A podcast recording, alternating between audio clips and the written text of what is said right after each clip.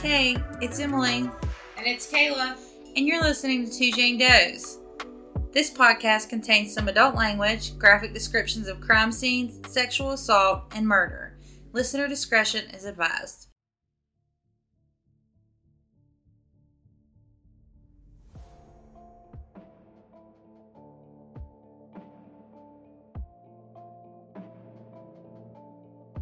Of the thousands of people murdered every year in the United States, several remain unidentified for years or even decades after their death. Due to this, these people get labeled as Jane or John Doe. Jane Doe for the females and John Doe for the males. Now, we want to inform you that due to these cases either remaining a cold case or having an unidentified person, there's not a lot of information pertaining to these cases and it's hard to find information. So, these episodes, when we talk about Jane or John Doe's, may be a bit short. Which, let's just add a little side note. Like, it's crazy that it's 2021 and there's still people that are coming up, Jane and John Doe's, that we have no idea who they are. Especially since we have all this grand technology that should be able to identify these people. But we don't have that in 2021. Exactly. Exactly. So, this particular case that we're going to jump into brings us back to the early 1990s in March, where a female truck driver who had stopped for a break on I 80 in Sweetwater County, Wyoming, saw what she thought was a pile of trash uh, at the bottom of a ridge. But then, when she looked at it more closely, she was horrified to find the lifeless, naked body of a woman that had been frozen due to the cold weather. The truck driver had used her CB radio for help when another truck driver heard her distress and contacted local authorities. And for some of our younger listeners, CB radios allowed for short distance, person to person voice communication using two way radios operating on multiple channels. I know my parents had a CB radio when I was growing up, and when we went on vacation, we would actually use these radios to talk to each other because we didn't have cell phones back then. I don't know about you guys, but when we would go somewhere like Carowinds or Busch Gardens, we would have walkie talkies between vehicles, and that's how we would keep up with each other. So yeah, it's kind of like I walkie mean, talkies. Yeah. th- that's about all we had. So, anyways, along I eighty where she was found, that's a transcontinental freeway that runs from downtown San Francisco all the way to New York City, and it's actually one of the busiest freeways in the country. So eventually, both I 90 and I 80 actually connect. I think it's in Chicago, is where they eventually connect. But one comes up from the north, where the other one comes up from the, the south, and eventually they connect into Chicago. And when they found her, they determined that she had been killed sometime between October 1991 and February 1992 in another location, and her body had been dumped there. And again, she was found in March of 1992. And since the weather was so cold, she was perfectly preserved and her face was still recognizable, even though she still to this day remains a, Jan- a Jane Doe. Yeah, so this young woman had dark colored hair, estimated to be about five foot eight, and weighed about 125 to 130 pounds. Her age was estimated to be around 24 to 32 years old. A couple features stood out, which was a tattoo of a rose under her right breast and a vertical cesarean scar, which is not a typical cesarean scar because usually C sections um, are completed with a horizontal cut. However, in emergencies, these cuts are made vertically as to get the baby out quicker. Um, they determined her death to be a homicide as she had bruises on her face consistent with physical beating. She had also been sexually assaulted and strangled. Her overall cause of death was an ice pick or similar object stabbed through her left nostril into her brain. Ooh. That sounds awful. Yeah, could you imagine that? Just someone stabbing your nose. No, absolutely done. not. Absolutely not. Like, do you remember swimming in a like a pool when you were a kid and you get water up your nose? How how bad that burns? Oh yeah, with Oh the chlorine. So just having an ice pick straight to your nose. No, thank you. Hard pass. Hard pass. So they determined that the person responsible was possibly a serial offender, and although, which I don't know how, they determined that this was a sophisticated murder, he somehow injured himself, probably in the ice pick motion of murder. Um, he ended up leaving type O blood at the scene. So, did her not being able to be identified and where she was found was actually near a creek, they gave her the name Bitter Creek Betty or Rose Doe in reference to the tattoo that they found on her body. To this point, we have one woman, March 1992. She's been found at the bottom of a ditch uh, along a super busy freeway, and no one knows who she is. Then another body shows up just 400 miles from where Bitter Creek Betty was found. So this was in April of 1992. So only a month later, a local sheriff and workers from the state highway department came upon the decomposed body of a woman in a ditch along the southbound side of I-90. When this Jane Doe was found, she was wearing a pullover light blue and white checkered shirt um, that had some pearl and false jeweled buttons. She was also wearing blue jeans with a wide plastic white belt, and she wasn't wearing any socks or shoes. The local sheriff who found her after the state road department called the local authorities was aware of the Bitter Creek Betty case and initially thought that these two cases were totally unrelated. Which would make sense because she was found 400 miles away. And on a totally different interstate, too. Yeah, yeah, totally different interstate, 400 miles away. But still a little sus, a little bit suspicious. Psh, I mean, dead bodies popping up. Yeah. Just a month apart. Yeah, that's us. So, given the level of decomposition, um, this Jane Doe's features were unrecognizable. So, she's a lot unlike the initial Bitter Creek Betty. Uh, so, she was unable to be identified either. So, they gave her the moniker of I 90 Jane Doe or Sheridan County Jane Doe. However, forensic testing was able to determine that she was a white female who was between 16 and 21 years old. She stood anywhere between five foot five and five foot six, and she weighed around 110 to 115 pounds. So she was a very tiny built girl. She had shoulder length brown hair that was either you know straight to wavy, and it was sun bleached, indicating that she spent a lot of time outdoors. But her eye color could not be determined due to her face being so badly beaten. After the body was examined, her body did show signs of physical beating. Uh, she had also been sexually assaulted and she had given birth at least once in her life. There was some research that we found that suggested that she was 10 weeks pregnant at the time of her death, but we found that this statement was to be inconclusive, as some of the research said that she wasn't pregnant and other research said that she was, so that's a bit up in the air there. Um, her cause of death was determined to be blunt force trauma to the head. Uh, her death likely occurred a month or so before she was found, making her death around February 1992, which was very close to Bitter Creek Betty's death. Because Bitter Creek Betty was found March of 1992. And so if they're saying she was killed in February, that's still only a month apart. So it's believed that the I 90 Jane Doe was murdered in another location and dumped along I 90. Both cases seem to be very similar, and after further investigation, they found that this murder was also sloppy, even though Bitter Creek Betty was recognizable, whereas I 90 Jane Doe was not recognizable. But type O blood was found on both the I 90 Jane Doe and the Bitter Creek Betty, suggesting that both Jane Does possibly have been murdered by the same person. But due to Bitter Creek Betty having a recognizable face, the police released images to try and get the woman identified. However, several years went by with no one claiming they knew her. Um, her photo was circulated, and eventually, the tattoo artist came forward claiming that it was his work and that he completed it on her in June of 1991 at a studio near Triple T Truck Stop, which is near Tucson. But he still was not able to provide her identity, which is weird because I know when I go get a tattoo, they want like everything but your left arm. Oh yeah. Yeah, they want your driver's license, your name.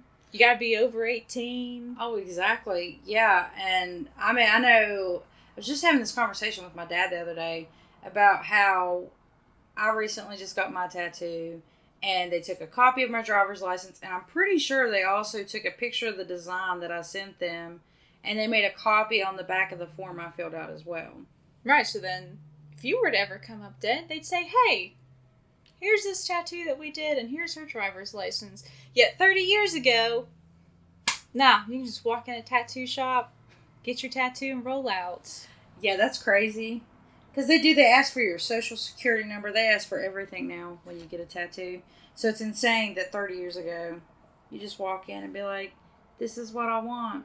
Okay, cool. Have a nice day. Triple T Truck Stop is located off of I 10 in Arizona, which eventually turns into I 80 once you cross over into the state of Wyoming. So it seemed that maybe Bitter Creek Betty and I 90 Jane Doe could have been hitchhikers, considering that both I 80 and I 90 eventually connect, and there's a bunch of other leading roads that connect into these two main freeways. However, with no further information or the available technology to find the murderer, this both of these cases go cold.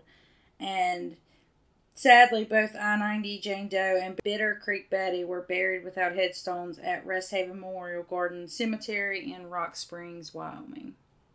Right, so now we have two murders found a month apart, both having very similar cases where their bodies were dumped somewhere but possibly killed elsewhere, and type O blood was found at both scenes.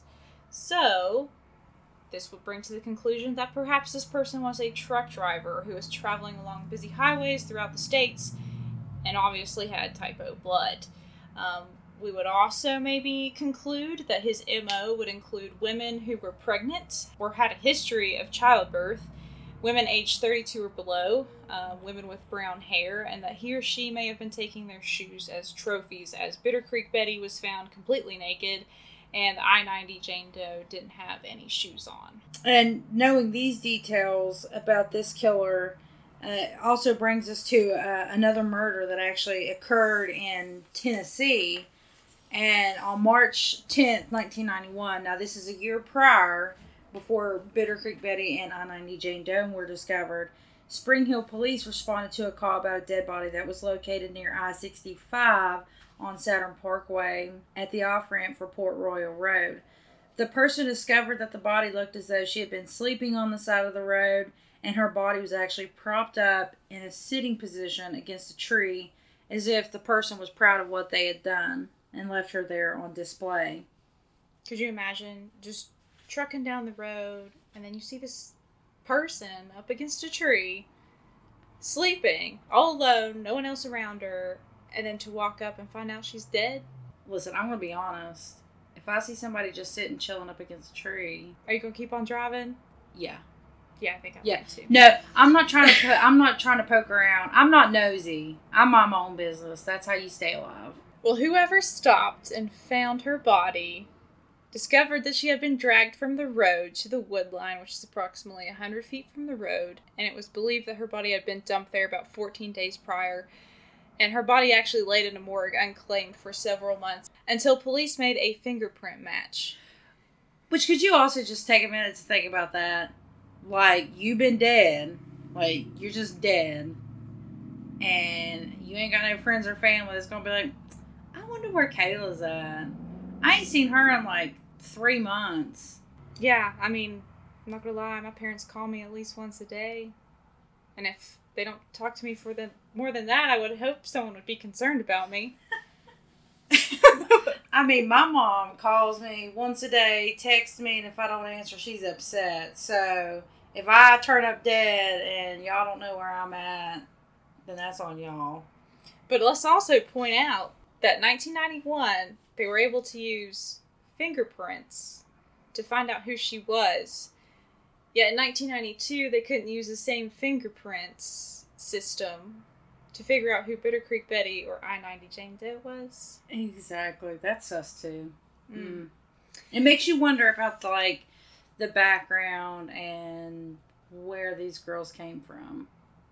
Did they have some kind of checker pass that maybe would make people not look for them? Were they on the run from some from something? Or were Nobody they even knows. from here? Yeah, were Could they they even been from, a different state? Exactly. Going back to the hitchhiker thing, they could have been picked up in another state and just brought there. Or they could have been from out of the country and then didn't have a ride, so chose to hitchhike with whoever would pick them up. True. That's very true. So the fingerprints actually matched the body of a woman named Pamela McCall, who was 33 of Toppings, Virginia. Pamela's clothes were torn, including her undergarments. She was missing her shoes and had obvious injuries to her face and neck. The autopsy revealed that she was killed by strangulation with her neck completely broken. She had semen on her pantyhose, and she was around 24 weeks pregnant at the time of her death, and unfortunately, the unborn child was also deceased. That would take an angry person to strangle you until they break your neck. Yeah, there's some definite rage behind that strangulation. But the evidence shows that McCall may have been traveling with a semi truck driver at the time of her death, and her family actually believes that her murderer was the per- was the father of her unborn child that she had been dating, and he just happened to be a semi truck driver. However, they ruled him out as he had a history of dropping her off after heated arguments, and it seemed believable. And unfortunately, with no additional leads, her case goes cold as well, and the killer was never found. So now we have three bodies, one of which completely separate, total different state, exactly. miles away, a year before, and then the other two, at least 400 miles apart, same state, all with similar dumped here, killed somewhere else type of similarities here. Exactly. The only outlier is is that Pamela McCall just happened to be killed a year before. So it makes you wonder, you know, I don't know how people choose their victims. I'm not a killer. I can't even give shots to people. If you're going to kill somebody, it seems like he took a year off. I was like, nah, I don't need to do it anymore. It's no big deal. I'm fine. And then he claims two more people a year later, a month apart. He was fiending for it. Or maybe Maybe, just maybe, he didn't have the right person to fit his MO. Maybe he was struggling to find someone to fit that woman under the age of 32 with brown hair. I'm so, glad I dye my hair. But I don't hitchhike, so. Nah. Mm-mm. I don't pick people up. I don't care if it's raining cats and dogs outside. You ain't getting in my car. I don't blame you. I wouldn't be picking up strangers either. as sad as that is. So sadly, this goes. You know, all three of these cases they stay cold, and the next information that we get is from 2019, where investigators submitted evidence recovered in the 1991 death of Pamela McCall to a crime laboratory for DNA analysis, where results matched DNA samples recovered from the unsolved murders of Bitter Creek Betty and I 90 Jane Doe. Both of these cases are very similar in nature to McCall's, with a truck driver as the possible suspect. So, investigators worked through genealogy websites for similarities and they ended up hitting on a DNA profile for a Mr. Clark Perry Baldwin, who's 59 years old and who's from Iowa. Which is a totally different state than either of these women, any of these women, were found. They begin their investigation into the life of Baldwin and discovered that he's kind of a monster that he had actually been accused of making counterfeit money, which he spent 18 months in prison for in 1999, and also accused of alleged rape and murder attempt in Texas back in 1991. So it seems like he gets around. I mean, if he's from Iowa and he's been to Texas, to Wyoming, to all these different states, truck driver would be, you know, pretty likely career path. Yes. Um, so it also detailed in court documents that he raped a female in Wheeler County, Texas. She was only 21 years old at the time, and he hit her over the head, bound, gagged her, and strangled her. So the young woman managed to get away alive, and Baldwin was charged with assault, but she was too terrified to ever come back to Texas in order to testify against him, so he was able to walk for that. Which is sad and I feel like that's something that happens way too often is women are too afraid to speak up or confront whoever done something to them. So people who actually do these terrible things just end up walking free because there's no one there to speak out. Exactly. In April of 2020, FBI had been surveilling Baldwin and secretly collected DNA material from his trash and a Walmart shopping cart he used, finding that it was a match to all three murders kind of scary to think that the FBI would just be rolling around, tailing you, and then just snatch stuff out your garbage. Ooh, but us females, we'd be too good at that job. We'd be sneaking around, unlocking our man's phones and stuff. Though Ooh. we could do that job. Yeah. We could do that job. But ooh, you have a Starbucks today, Mister Baldwin? I'm gonna snatch that cup once you're done with your venti mochaccino. True facts, though, women are pretty good at being sneaky. we detectives. Yes. So some of the counts into who Baldwin was include a female roommate that he had while living in Virginia, another state in which he presumably has been in. This- yeah, because Pamela McCall is from Virginia. Yes, there's a connection there. I never even put that connection together. Holy shit. I haven't did the research on this case. Damn.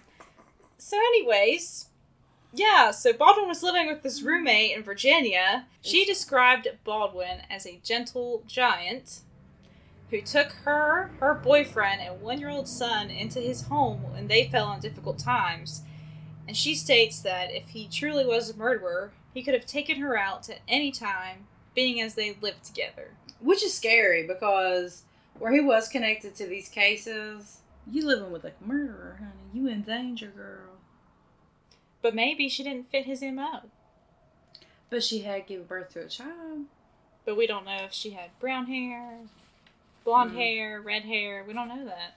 I don't know if y'all peeped the picture of him we put up on in, our Instagram. I wouldn't be living with this man for no money. I don't care. I'd live in a cardboard box, begging for spare change. Yeah, he's not the uh, most attractive, you know, when like Mm-mm. Ted Bundy. I wouldn't live with Ted Bundy either. Well, no, but back then people Mm-mm. found him a rather attractive person, very social, very personable. But this man, he don't look personable. He don't even. I would no. I guess it's just a sign of the times because people back then just like, oh, you need a place to stay? Sure, I got a spare room. Roll up, sis. Not me. I don't trust strangers. Stranger danger. That's what my parents taught me. Mm. He also had an ex wife. His ex wife had kids that were not of his own.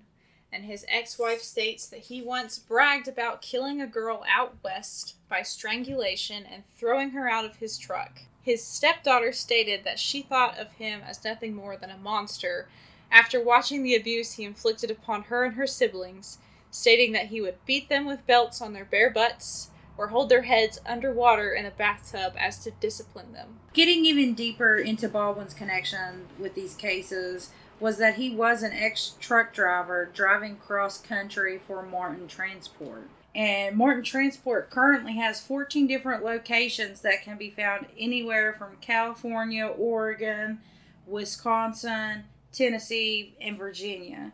So all locations have easy access to I 80 and I 90 among other popular interstates such as I 94, I 40, I 85, and many more.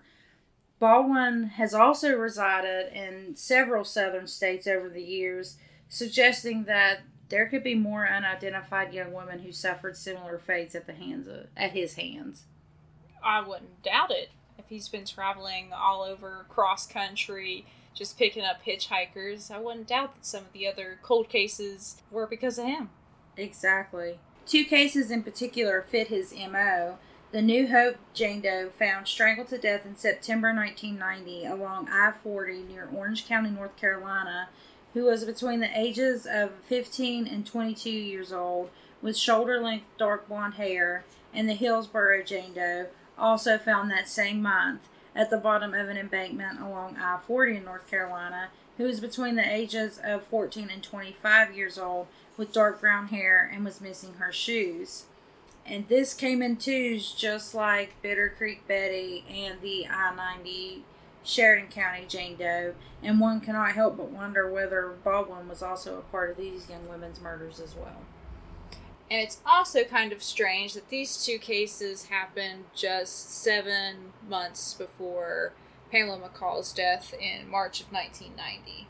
Baldwin would have been in his late 20s when he murdered Pamela McCall, Bitter Creek Betty, and I 90 Jane Doe. So, 30 years later, he has been arrested and is facing the charges for the murder of all three women, as well as Pamela's unborn child, because we can't forget that she was 24 weeks pregnant when she was murdered. In May 2020, Baldwin was arrested in his home in Iowa, taken to Black Hawk County Jail in Tennessee, and is facing four murder charges the two in Tennessee, which were Pamela McCall and her unborn child and the two in Wyoming, which is Bitter Creek Betty and I 90 Jane Doe. He waived extradition proceedings in the most recent allegations, and he was extradited to Maury County Jail in Tennessee on May 15th, 2020. He actually still remains in Maury County Jail on a $1 million bond. If anybody happens to have any information about the identities of Bitter Creek Betty or the I 90 Sheridan County Jane Doe, please call the Wyoming Division of Criminal Investigation at 307 777 7181. You might just help identify these women. Like we said in the beginning, there are thousands of people murdered every year in the United States, and of those thousands of people, several will remain unidentified for years or even decades after their death. But in I 90 Jane Doe, Bitter Creek Betty, and Pamela McCall's cases, Pamela McCall was able to link Clark Perry Baldwin to all three of their cases, and it's nice to know that he is going to be in prison, hopefully for the rest of his, na- you know, for the rest of his natural life, and that those women did not die in vain.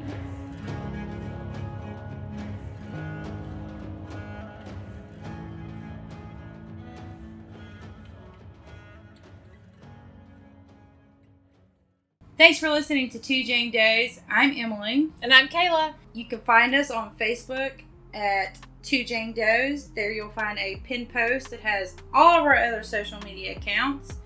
And if you enjoyed this, give us a follow on Spotify, subscribe to us on Apple Podcasts, and leave us a review to let us know how we're doing. If you have any cases that you want us to cover and go into detail with, you can leave us a message on our Facebook or if you just happen to wind up on our page, you can send us a message there.